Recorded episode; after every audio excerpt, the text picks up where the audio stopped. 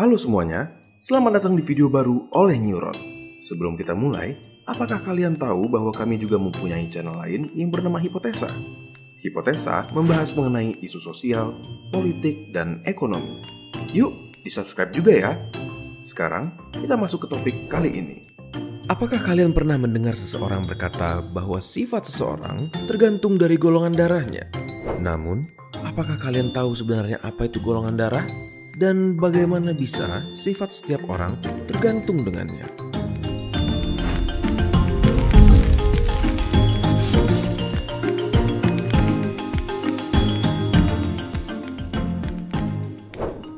Sebelum kita mulai, apakah kalian tahu apa golongan darah kalian?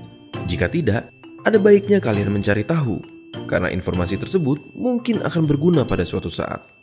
Mungkin kalian bingung untuk apa kita tahu golongan darah kita. Mari kita bahas. Ada dua grup untuk mengelompokkan golongan darah.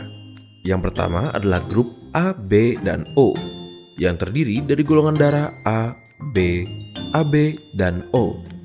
Lalu yang kedua adalah grup resus yang menentukan apakah resus kalian adalah positif atau negatif. Betul sekali. Tipe golongan darah bukan hanya terpacu pada grup A, B, O, tetapi juga kepada grup resus, yang berarti ada total 8 tipe golongan darah. Perbedaan ini sudah tertulis di dalam kode genetik kita, yang menentukan sel darah mana yang tubuh kita akan produksi. Pada seseorang yang bergolongan darah A, di permukaan sel darah merah yang mengalir di dalam pembuluh darah dia, ada suatu protein atau disebut antigen yang bertipe A. Ngomong-ngomong, antigen merupakan zat yang memicu sistem tubuh untuk membuat antibodi dan membantu membedakan sel tubuh sendiri dengan sel yang asing. Selain antigen, yang menentukan tipe kita menurut grup ABO, kode genetik kita juga memproduksi antigen lain bernama resus antigen atau antigen D. Inilah yang menentukan apakah resus kita negatif atau positif. Jika ada antigen D, resus kita positif dan begitu juga sebaliknya. Masih belum mengerti apa gunanya mengetahui informasi ini? Coba kita pikirkan. Jika suatu golongan darah seseorang adalah A karena dia mempunyai antigen A, tubuhnya memproduksi plasma antibodi dengan tipe anti-B. Loh, kenapa sebaliknya? Karena jika tubuhnya memproduksi plasma antibodi dengan tipe anti-A, sistem imunnya akan terpicu dan akan terjadi penggumpalan darah yang akan mengganggu aliran darah di pembuluh kalian. Jadi, seseorang dengan antigen A akan memproduksi plasma antibodi dengan tipe anti-B, begitu juga sebaliknya untuk B yang memproduksi plasma antibodi tipe anti-A.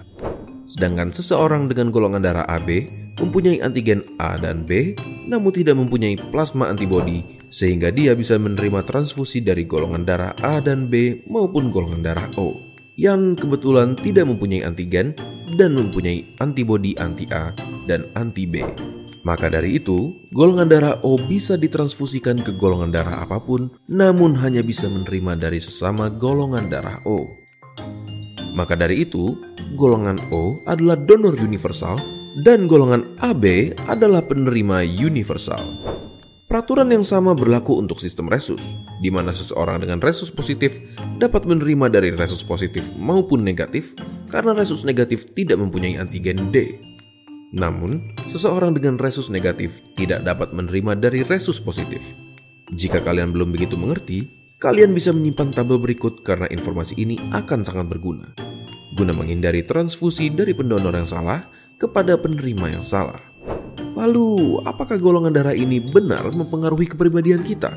Walaupun belum dapat dibuktikan sepenuhnya, suatu penelitian pada populasi kecil di Jepang menunjukkan adanya hubungan yang signifikan terhadap golongan darah dengan kepribadian.